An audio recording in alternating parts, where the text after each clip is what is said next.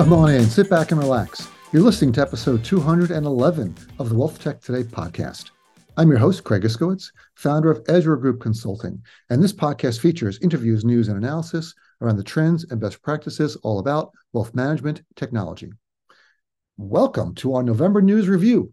I've got a lot of stories to cover, including a YChart's proposals function feature, uh, DocuPace launches an API developer portal, Fidelity's blocking screen scraping, Mint is shutting down, uh, intentionally launching their advisor brand builder, and of course, updates on the Wealth Tech integration scores and the Kitces Ezra Group Advisor Tech map.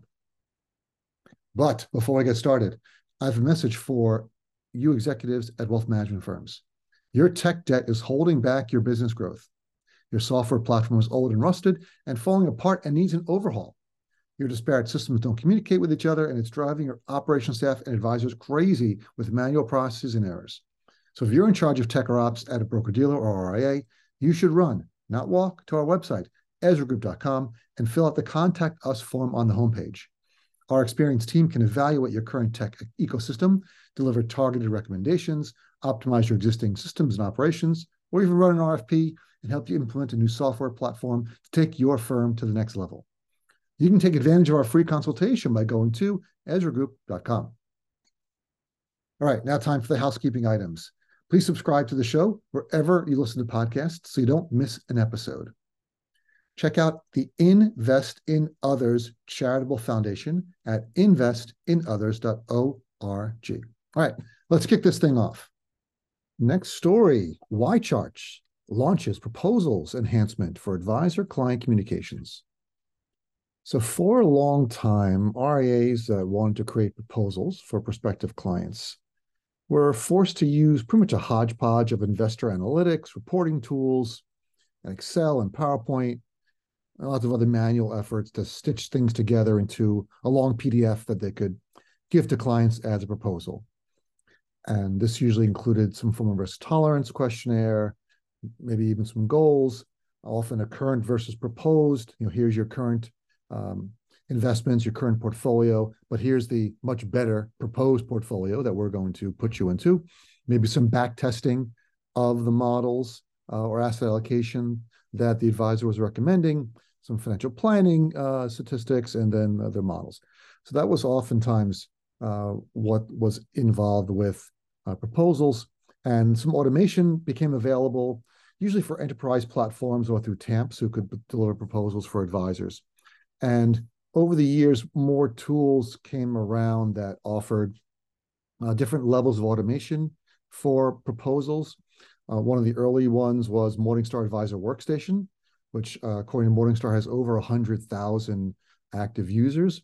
Uh, now, Advisor Workstation not only has proposals, but also uh, investment analytics. That's a common theme that we see a lot of investment analytics tools adding proposal functionality because they seem to go together. You're doing your investment analytics, and then now let's build a proposal out of that, um, and having those linked together that you could put the model in or push the models from your investment analytics into the proposal is a pretty handy feature. So besides Morningstar Advisor Workstation, there's Hidden Levers, which was acquired by Orion. Uh, that's mainly known as stress testing, but I think more than 40% of their clients, according to the, the company, use their proposal gen feature. So it's a uh, hidden part of the hidden levers uh, application. Kwanti is another investment analytics tool, which you can find on the Kitces Ezra Group Advice Tech map in the investment analytics, investment data slash analytics category. And uh, of course, another uh, vendor that's has uh, that got into the proposal uh, game was Nitrogen, formerly Riskalyze, when they uh, they added proposal generation a couple of years back, and they also added investment analytics. So they came at it from a different direction rather than starting with investment analytics and adding proposal. They started with risk tolerance, then added proposals and investment analytics. So you can come at this in a number of different ways. And then one of the oldest providers of proposal generation IPS tools is Advisory World. Now, Advisory World was acquired by LPL in 2018.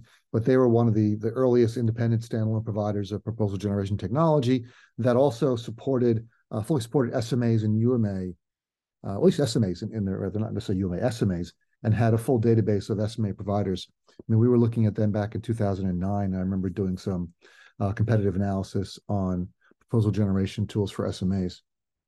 Now, uh, other if you look in the uh, at the Kitces Ezra Group Advisor Tech map, you will see there's no longer a proposal generation category. That category went away a couple of weeks ago, a couple months ago, where um, mostly due to a couple months ago, I think it was over the summer, mostly uh, driven by uh, nitrogen. Nitrogen coming out with their rebrand from Riskalyze nitrogen and from risk uh, assessment analytics to growth platform.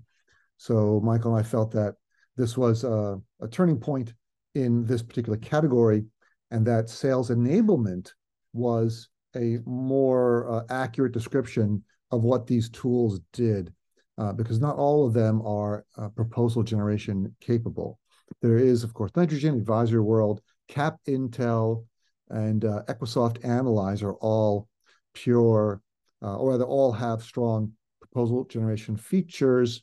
There's a couple, if you look in the category, there's a couple other ones that are mainly only around retirement plans. So I'm not going to talk about those. This is uh, talking about wealth and advisory plans. Now, Virgil is another company that um, doesn't do proposals yet, but I know they are building some proposal functionality. Uh, they're primarily around uh, document scanning, scanning in statements of clients that then are used for the proposal, often for the current versus proposed comparisons. Now, that leads us to uh, not only standalones, but the all-in-one platforms. There's a number of all-in-one platforms that have proposal generation built in, such as Orion. Uh, Orion's um, capability is called proposals, and it's got proposal generation functionality. And I know uh, Black Diamond, uh, owned by Advent SS&C, they've got not necessarily a, um, not a, a, standalone tool, but something in the SS&C cat, uh, um, catalog called Rendezvous, which is a prop gen tool that's integrated with Black Diamond. That brings us all back to the story at hand, which is YCharts, um, uh, an investment data analytics application platform that started out as fundamental charting and then added capabilities around building portfolios. And once they did that, it seemed like a logical next step to be able to build proposals from those portfolios, and they have done that. So their uh, feature is also called proposals, which is a little confusing because Orion's got Orion proposals, and now YCharts has YCharts proposals. So everyone's using just the uh, the synonymous uh, name.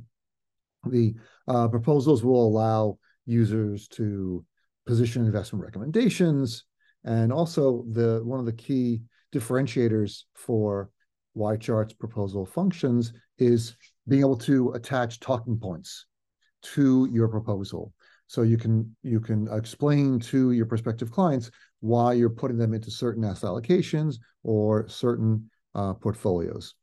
Now, so they, they believe this custom commentary, which is a, a unique feature. I don't know if there's anyone else that's doing that specifically. Of course, you can always insert a page into a proposal that explains your um, your strategy, but that's a, a separate thing. This is more built into the functionality.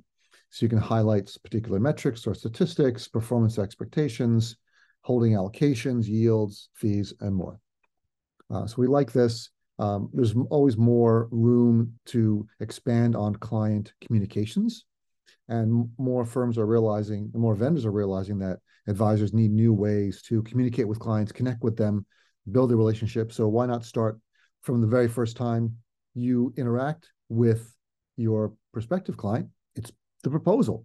So giving them a good understanding of your firm's um, you know methodology and your investment strategy can only be uh, a good thing for prospective clients to see.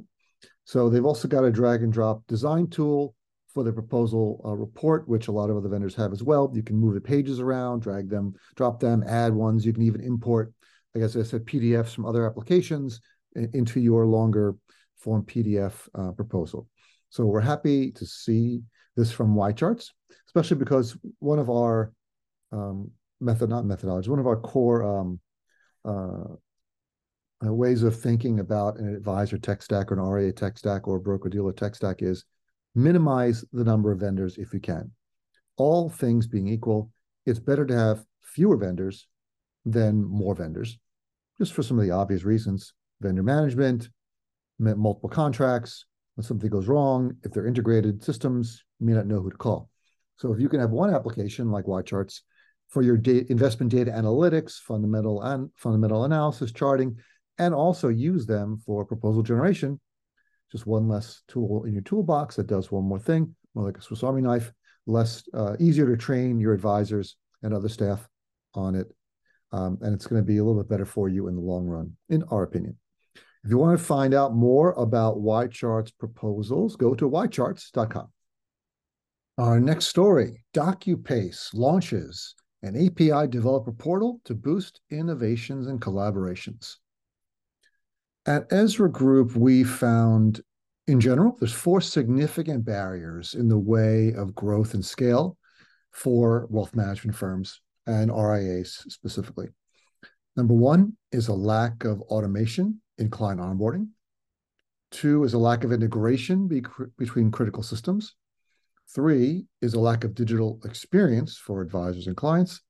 Uh, and four is a lack of coordination across the back office, which results in manual processes sort of creeping into your daily work until before you know it, half the business is running on Excel. So, one of the companies that has taken advantage of that to build a very nice uh, a market share for themselves is DocuPace.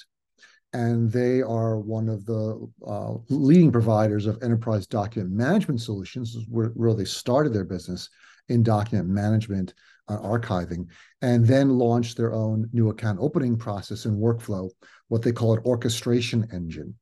And that uh, became very popular. Uh, it was a, these types of orchestration engines are robust workflow tools that power new account opening with straight through processing, integrate to many different systems such as custodians, CRMs, and other, uh, but uh, rather um, uh, custodian CRMs and portfolio management systems they connect to multiple downstream data subscribers, delivering files into document management platforms for archiving uh, and delivery, uh, delivering uh, through e uh, different e-signature platforms to clients. Also, internal processes for compliance uh, and, and, data validation. It's uh, they're really very full-featured applications. Now, DocuPace was primarily in the broker-dealer space until uh, last year when they launched their RIA Productivity Suite, which is basically their entire um, platform, which I just talked about, but focused on the RIA market. They had also started acquiring uh, firms since they themselves were acquired by PE firm FTV Capital in 2020. They acquired a company called Jacamo, which provided post trade account surveillance and compliance tools, data integrations, and advisor compensation systems. Uh, that's 2021. Also in 2021, they acquired a company many of us know called Precise FP, which was one of the leading providers of data gathering client engagement solutions. So those two go well with their RIA productivity suite. Now, that takes us to the um, DocuPace API developer portal. And as you know, if you listen to this podcast, Ezra Group has the Wealth Tech Integration Score. We are very big into integrations. We love APIs, and we love firms doing more to make their APIs more transparent and more accessible, and doing providing better support for developers. Because just because you have APIs, if you have no support for developers, they're not going to be able to use them very well or efficiently. What we like about uh, developer portals, and it's one of the requirements we have for getting a higher score in the Wealth Tech Integration Score. You must have a developer portal. And uh, I have to say that DocuPace really nailed it when it comes to what needs to be in the portal. Let me just get go through a list of what they've got. Number one, documentation. You can have all the code in the world, but if it's not documented well, if there aren't code examples and tutorials, like the next thing, so comprehensive documentation, tutorials and examples. If it's not documented, how it works, usage instructions, parameters, authentication methods, it's going to be very difficult to use your APIs. If you don't have tutorials and examples, um, no one wants to build code from scratch when it's just simple stuff I can copy paste. If you can give developers copy paste things for very common capabilities, you're really going to, to, to kick off the ability to use your APIs efficiently and effectively in different applications. Uh, you want to be able to test. Uh, you want a testing environment, a sandbox where you can test your applications against the company's live APIs uh, in the in the developer portal, which uh, DocuPace have.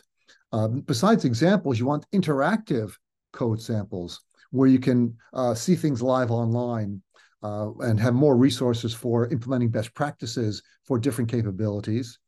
Uh, you want a robust environment, and you want some some sort of community collaboration where you maybe post questions, see uh, share insights, exchange ideas with other people who are using the same tools.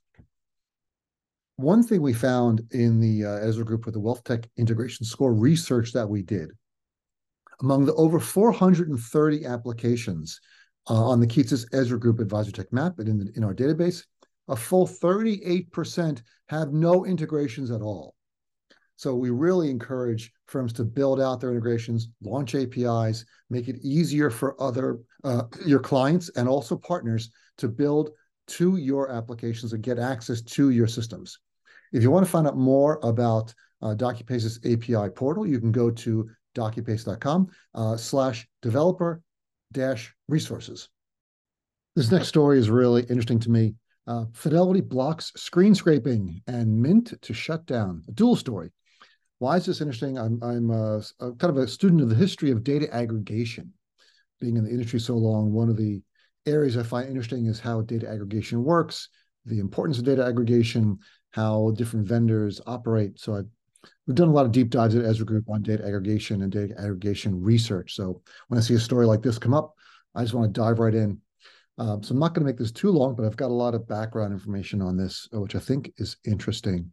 So, um, you know, Mint shutting down is the end of an era. Uh, Mint, when it was founded in 2006, was really the first consumer-facing data aggregation tool, and also the first to provide a consolidated view of a client's financial life, way earlier than um, we in the industry had this act, this data, both liabilities and assets. There's still a lot of advisors who aren't aware of their clients' liabilities. But with Mint, you could see all your credit cards, auto loans, mortgages, as well as investment accounts and and, uh, and cash accounts and such. So I started using Mint very early. Um, I was one of those sort of nerdy people that used Quicken for many years uh, for my budgeting. And when Mint came along and it was free and it actually worked a lot better, of course, I stopped paying into it for Quicken, whatever was, 30 bucks a year, 40 bucks a year, and, and switched to switched to Mint. Now, the of course how they accessed the data uh, was really the only way they could, which was called screen scraping. And the reason why was there were no data feeds. There were no uh, ways to get this data from financial institutions back in the day, back in 2006. Um, you know, APIs were in their infancy back then. Firms, you know, with Salesforce being the first cloud provider, uh, firms like eBay uh, and others uh, were pioneers in APIs, but it certainly wasn't mainstream. So screen scraping was really the only way, and that was really getting the, the what what amounted to was getting the credentials from the client and pretending to log in or logging in uh, automatically uh, through code and then pulling the data off the screen. So there's four problems really with screen scraping and why, uh, while it worked for a while, it's really not a good long-term solution you, re requires every user to hand over their authentication information to a third party, which inherently isn't safe. No matter how safe that third party might be, when I give Mint um, the the the information, I'm trusting that Mint's going to hold on to the uh, username passwords that I'm giving it. That it's not going to it's not going to be uh, grabbed by a man in the middle attack, or they're, they're not going to have other sorts of breaches that could possibly expose my login information screen scrapers are hitting these financial institution websites, not just um, once every so often, like a user would. You know, if I log into my Amex card once a week to check, that's one login. But when you go you go to a screen scraper, or, or when you go to a website like an aggregator, like a Mint or Personal Capital, and they're using screen scraping, they may be updating your data every day, even though you're not logging in. So they, if they have millions of users, they're sending out millions of requests every day to keep their data accurate, which is overwhelming and overloading the websites of all these financial institutions. And they're certainly not happy about that. It costs time and money. It's it's expensive to do all that. Uh, also, it's a bad customer experience. And uh, if, you, if you're an advisor and you've done uh, any work with any of the early uh, data aggregators that use screen scraping, you've heard the complaints from clients that it's broken, it stopped working, and it happens all the time because any changes to the institution's website will break the connection because uh, when you're screen scraping, you're expecting the data to appear in a certain part of the screen. So if the financial institution changes their screen layout, that's going to break your data pull. Also, if there is a two-factor authentication or clients are forced to change their passwords, that also breaks the authentication. It's a huge problem on the RIA side. So um, we're all looking for an option to get away from screen scraping. Now, around 2010, I would say, is what APIs and data feeds started becoming more available, more readily available, and that really drastically changed the landscape, uh, providing access to consumer data based on contractual agreements between the aggregators and the financial institutions rather than, hey, we're just going to scrape your screens and take the data and do whatever we want with it. There's been a number of industry associations that cropped up to try to solve this problem. Uh, one's called the Clearinghouse, which is a banking association and payments company owned by a consortium of large banks. Uh, of course, they don't like data sharing that uh, involves screen scraping, and they make a good point. You know, if I'm logging onto Mint, Personal Capital, or Quicken, or other uh, aggregators, they don't want me giving their login information to anybody, but they're asking me as a consumer to give other firms login information. So, a bit of a hypocrisy there. Another industry association, nonprofit association that launched, uh, which was very successful, is called the Financial Data Exchange or FDX. And that's become the de facto standard for API access uh, for interoperable open banking. I believe the stats show as of October 2023, 65 million consumers are accessing their data through third parties, whatever their tools are, that use the FDX API standard. So it's become very popular. And it's the FDX is another industry consortium. There's all the big banks, Bank of America, Citi, Capital One, um, firms like Fidelity, JP Morgan, PNC, plus a lot of the vendors are also on the board of directors, Envestnet Yodlee, uh, Finicity, MX, Plaid. It's it's really the the um, the way to go when it comes to uh, API access for data. Now, FDX put out a survey in 20, 2021 that found over 12 million US consumers have transitioned from screen scraping to a version of their FDX API. I'm sure two years later that's uh, gone up quite a bit. And between 65 and 85 million consumers are still providing data through shared login credentials, which we don't like. And outside of North America, a lot of governments have led the march towards API based data access or like the EU's PSD2 regulation uh, helped push it uh, over in Europe. This particular story, which is Fidelity blocking screen scraping and data aggregators, isn't the first uh, major vendor or, ma- or major custodian to do this. This has been going on for a number of years. 2020 was a big year for uh, institutions to block screen scrapers. Uh, Yodlee, Envestnet Yodlee, and Charles Schwab signed an agreement in April 2020 to uh, to avoid Yodlee screen scraping Schwab. Uh, so Schwab clients got a better user experience, more reliable, didn't break as much. They got access to more data because Schwab could offer uh, more information.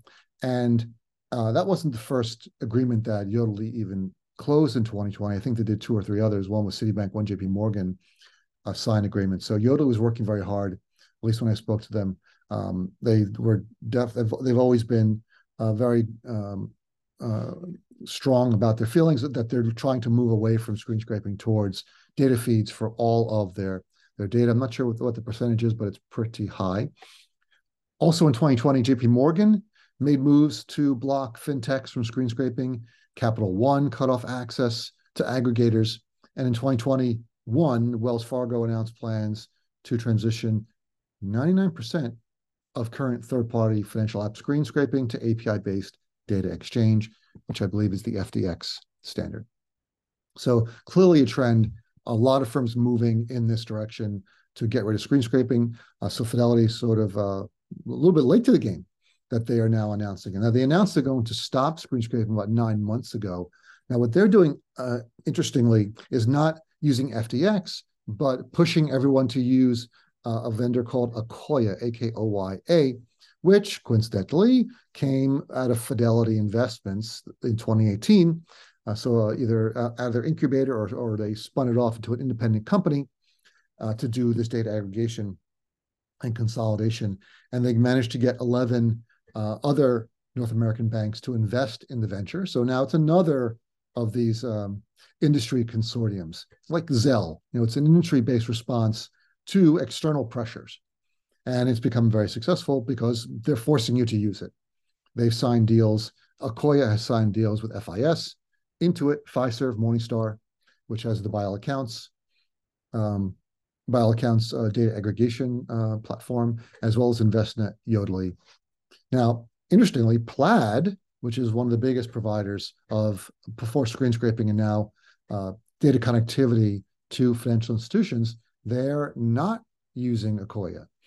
Now, they claim that 75%, 75% of their data aggregation goes directly through API feeds, but they've chosen not to integrate with Akoya at this time. So that creates a bit of a dichotomy for consumers. You're using Plaid, but you're not going to be able to get access to your Fidelity data. So that would affect me as an example. I've got accounts at Fidelity. I wouldn't be able to see them through any um, data, data aggregation tools that rely on Plaid for connectivity. They're not the only ones that are pushing back on Akoya. Uh, data ag vendors MX and Trustly are also not accepting this feed because they're concerned that Akoya has too much power. Uh, I can't say whether it's true or not, but that's they certainly feel that way. But this is, uh, you know, and this is an issue we see in a lot of different areas in wealth management, in that it's not in everyone's interest to cooperate, whether it's uh, trading models or doing data aggregation or um, you know setting trades. Uh, there's always uh, some firms that are going to opt out because they don't see it as beneficial to them to uh, cooperate with their competitors. Now, the um, okay, so we talk about Plaid. Uh, so there's a lot of other issues around this uh, that we're going to see uh, when it comes to data aggregation and how it plays out. And whether you're on a Fidelity or you're on other other custodians or you've got um, multiple bank accounts, how you bring that in and, and how you um, view your data is going to be a, another battle. Whether you're using um, the consumer tools or using a tool provided by your advisor, there's always going to be issues when you've got these different uh, industry consortiums fighting and uh, some firms in and some firms out. Another part of the story is Mint shutting down, which I'm sad about because I was a, a big Mint user. Now, Intuit, interestingly, um, there were some uh, issues, not issues, but some uh, theories that they were using Mint as a basically an onboarding tool to get uh, users into the other products, which I'm sure uh, seems like a, a, good idea. Seems like it was successful, but now they're shutting it down. they're trying to push users over towards Credit Karma, excuse me. And um, I don't see that as really a good solution as a Mint user. Credit Karma is really just uh, a tool to check your credit score and then sell you credit cards and loans. Well, which is fine. That's what they're doing. I'm not into that, but that's what they want. But it's not a, a good solution if you're looking for a personal financial management tool. Uh, my advisor offers eMoney, which is a great uh, product through the dashboard, so you can you can do your aggregation there. eMoney has built their own data aggregation. If your advisor is MoneyGuide Pro, uh, you can use that. MoneyGuide Pro, of course, uses uh, Yodlee by default since they're both owned by Envestnet. Now, personal financial management goes way back to 1983 when Intuit was founded by uh, Scott Cook and the, the Quicken app, which I loved for many years and used for many years.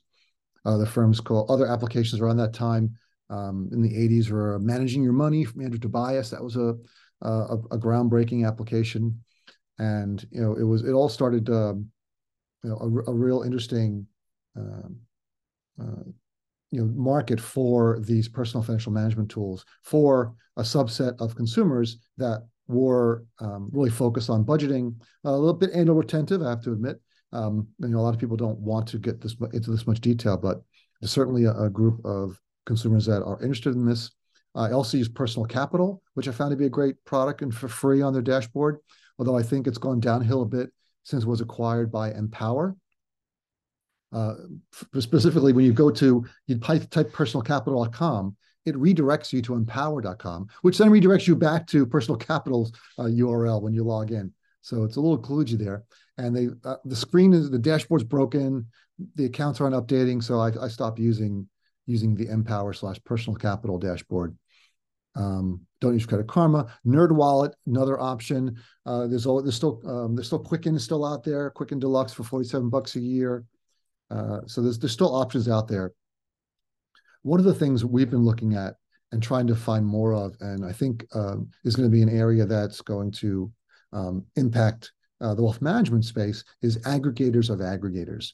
Of course, we all know the main, some of the biggest aggregators, Yodlee, Plaid slash Quovo, eMoney, uh, Finicity, and so forth um, in the uh, RIA space. Uh, firms like Wealth Access as well, um, doing data aggregation, but other firms like um, uh, there's there's another uh, vendor that just came out with Blueleaf just came out with a uh, product called Aggregator of Aggregators, uh, which I had a um, I had John uh, Prendergast, the CEO, on the podcast a couple weeks ago, so you can take a listen to that. And I think um, there's those types of tools where you can take multiple aggregators and fill in the gaps because every aggregator is a little bit different. They've got a little bit different um, map of institutions. They have some strengths and weaknesses in what data they provide. So I believe that uh, an aggregator of aggregators approach will be the future for most wealth management firms when they want to provide uh, these types of data tools both to advisors and clients. And the next story is intentionally launches advisor brand builder marketing technology platform. Uh, intentionally uh, was founded by CEO Kelly Waltrick and industry branding veteran Melissa Thomas. And they've launched a new uh, platform, which is unusual for a marketing firm to do that. So this, this is a uh, software platform called Advisor Brand Builder. And this, um, I got a demo of this yesterday. I found it to be uh, refreshingly uh, innovative, very new. There's nothing like it that I've seen on the market. What it does is walks you through all the steps you need uh, as an advisor. It's focused on the advisor business, obviously, in building out your brand. And it, you know, since I've done I've done my own brand building for Ezra Group a number of times, uh, I, I really related to a lot of the the questions. Of course, some of the specific things for advisors don't relate to uh, us as consultants, but walking through the process of how you you come up with your brand and all the different components that are required. Uh, I think it was a, a, very interesting way to do it. Uh, uh, some parts of it were intuitive, some parts need a little bit of work, but I, I think it's it's a great first start, and it walks you through. Uh, it's it's from the advisor point of view. If you're a solo advisor or you're running a, an advisory firm, uh, you're the head of marketing, or you need some help with with that. It walks you through all the questions, such as what your logo should be like, what your um, the culture of your what, what the um, what message do you want to send with your marketing? Do you want to say, well, hey, we're traditional, or we're modern, or we're a little bit um, uh, uh, playful, or, or um, you know, we're, we're, more light in the way we um, we operate. So you can you can specify that, and it'll adjust the branding to that style. Um, and I thought some of the the way it shows um, different color palettes. So there's different you know groups of color palettes. You can say which one do you like? Do you like more earth tones? like more pastels? like more um, more in sort of little bolder colors. So you can pick from those. You can pick different images, and all the images are licensed uh, from uh, different uh, image services, and it gives you different groups of images in the different categories that you've selected. If you selected modern, uh, you're going to get images that are more modern. If, if you chose traditional, you're going to get images that are more traditional. Uh, it also has icon iconography uh, that would appear on the website uh, and other layouts. But one part I thought was very interesting where it, it asks for messaging. So that's going to be a little bit more complicated for uh, advisors to to think about. They really need to spend some time thinking. You know, what's your tagline? What's some of the the air the, your services? And that's not something that just rolls off the, the top of your head. You have to really think about it a bit. So I, I think that's an area where their team can provide feedback. Now, this is not a completely automated tool. There is a team behind it. It's more of an onboarding tool. So it's onboarding for marketing, which is a, a unique experience. So just like onboarding for advisors, onboarding for portfolio management. Here you have onboarding for marketing. So I think there's a lot of um, ways this can be used, especially for enterprise broker dealers, enterprise RIAs that are bringing on a lot of advisors or buying up teams, and they want to keep those teams independent or at least with their own branding. They could use this as an intake tool to gather all the information about the brand. Things like uh, there's there's there's room for putting well, what are my differentiators? What inspired uh, you to become an advisor? A lot of good background information about the advisory firm that then uh, either if I'm a broker dealer, I can take that to understand better about the the firm that we've acquired, or if I am uh, the marketing team, I can better understand what makes that team tick and how can I adjust the brand to to match that. Uh, you know, what's your value prop?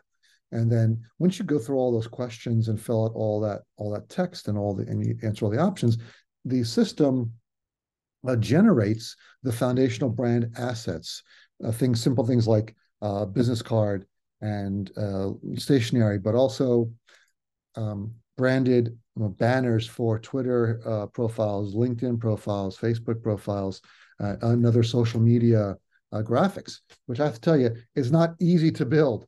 Um, way back when, uh, before um, Ezra Group grew a lot and we could hire marketing people, I was doing that myself. And I remember trying to remember, trying to figure out, well, how big is the Twitter logo or the Twitter profile image supposed to be, the background, and how many pixels is it, and how do I, what tool am I using to measure pixels? I don't have Adobe Illustrator. Uh, so this this kind of tool could be really helpful to a marketing person. Uh, if you're a, you know, a one-man band marketing person at an RIA and you need to be able to generate brand assets uh, quickly and update them, see you want to change the colors a bit, tweak the logo a bit, you just run it through the system and it'll regenerate everything for you on, on the fly, which is very cool. I'm looking forward to some uh, more AI tools. I know they that's the, this is the first version, and, and uh, Kelly said they're they're building a lot of AI into this, which I think could be very helpful, especially for a standalone version or to give advice to the advisor while they're filling the, the form out. Things like here's some asking them some questions about differentiation if they don't really understand. A lot of advisors maybe don't know what the differentiation is. So if a tool, rather than just giving an empty box, give me some questions that say, hey, here's some things that other advisors use to differentiate. Which ones might you use? Uh, or maybe review the text in real time and give some feedback, like if someone's looking over your shoulder and say, oh, that's probably a great idea. Oh, that's you should expand more on this. I think the uh, AI would be perfect. Uh, the generative AI tools would be perfect for that kind of uh, feedback. They um, the part of this there's, there's, two versions of this. One is going to be a self-directed and one is going to be a consultative where there's uh, people walking you through it. So that'll provide a lot of benefits for people. And again this is something that i think you should take a look at. Even if you already got a logo and you've already you've already got your brand it's an interesting uh, journey and kind of reminds you of a lot of things maybe you didn't think about when you're when you were building your brand or maybe gives you some innovative ideas for how to uh, adjust your brand uh, going forward, or either way, you should definitely give them a call, um, uh, Kelly and Melissa, over an intentional dot lee. So that uh, is spelled intentional or intention, sorry, intention dot ly, intention dot. All right, we've come to my favorite part of the news. We're talking about the Advisor Tech map uh, that Michael Kitces and I uh, partner on, which you can find on kitces.com anytime. And I'm going to go through the new applications that were added this month. We have seven applications. I'm just going to do a quick review of each, just a quick uh, two seconds on each one here. The first one that we added new vendors called Practice Intel. The website is Prac Intel, just uh, P-R, P, uh, dot com. And they are a platform that helps advisors gather client feedback so that goes under the client feedback category, uh, which I believe is in digital marketing. Just double check that before I someone fact checks me. Uh, and digital marketing, uh, client engagement. Uh, we've got the it goes to uh, client data gathering um, or client feedback, right? So under client engagement category of the new map, if you see the new organization in October, um, we redesigned the map. Uh, of course, Michael's team did most of the work there they uh, where you've got different color coded and under client engagement, you've got client meeting support, client data gathering, and client feedback, which is where practice intel is going to go. And let's see. Then the next one that we're adding is called My Name Flow, and the website is just like it's spelled, mynameflow.com, and that is an automated marketing platform that helps advisors find lost prospects and drive engagement to grow sales. So it's an automated uh, marketing platform going, it will be going under the digital marketing category of the Advisor Tech Map. Uh, we're seeing more of these types of tools. Uh, I, I, believe that in our industry, at least, Nitrogen, formerly Riskalyze, sort of blazed the trail for growth platforms and sales enablement tools. Uh, so this is uh, another something similar, although it's going into the digital marketing category called MyNameFlow, mynameflow.com. Next application is Forms Logic. You can find them at formslogic.com, F-O-R-M-S logic.com. And they are a workflow solution, digital onboarding, paperless and electronic document management, and they're going into the workflow support category. Uh, they've been around for a while. They were founded in 2015. They fly a bit under the radar. They're mostly in the enterprise space, uh, doing data storage. Uh, they they support compliance for business processing. They link to CRMs. Uh, a very interesting product. You can check them out at formslogic.com. What this application, when it came into our our um, our queue for this month uh, with Michael and I, we, it, it sparked interesting discussion. It's a little bit of inside baseball as to what's the difference between workflow processing or workflow support category, the digital onboarding category, the document management category, and the forms process forms management category because they all have workflow in them. Right? If you're doing onboarding, you've got to have workflow. If you're doing document management, you got to have workflow. If you're doing forms processing, there's got to be workflow. So uh, Michael and I had a bit of a discussion about the differences between them, and we, we didn't come to any agreement, but we did agree to put forms logic into workflow support, even though the word forms is in the name, so maybe they should go into forms management. But from what I know about them, uh, they're better in the, the workflow uh, category. But we you may see some shakeup there between those categories, or at least we're going to come up with some better uh, guidelines when an application goes into one of those or the other. Next up is Hadrius. Hadrius, um, H-A-D-R-I-U-S dot com. They are a compliance solution, claimed to be powered by AI. I'm always skeptical of that, so uh, I'm going to be getting a demo of Hadrius to drill down to see, is it really AI uh, driven? Is it really using AI in the background? They do communications review, archiving, marketing review and archiving, trade monitoring, task management, attestations, and disclosures. Uh, Hadrius.com for compliance. You'll see them in the compliance category. Next uh, new application being added to the Advisor Tech map that Michael Kitces and I work on is paraplanner.ai. P-A-R-A, P-L-A-N-N-E-R dot A-I. They claim you can save 10 hours a week using their delegation tools where you can delegate admin and planning tasks uh, to their technology. Uh, they're going into the sales enablement categories because they're all about helping firms to grow, uh, growth tools, growth platform. Uh, they offer admin assistance at 35 bucks an hour and paraplanning at $50 an hour that you can get through their application, paraplanner.ai. Number six on the list, masttro.com, M-A-S-T-T, two T's, R-O.com and they are data aggregation, account aggregation. Uh, their website, from, from what I've seen, I saw a demo a while back, that they are really on the higher end, higher net worth, ultra high net worth uh, client reporting, um, data gathering, data um, consolidation. Uh, they focus a lot on alternative investments, illiquid assets. Uh, so it's a, a, bit of a niche, but it is uh, going to the account aggregation category and you can find it at Masttro with two T's dot com. And finally, up we've got Orion Compliance.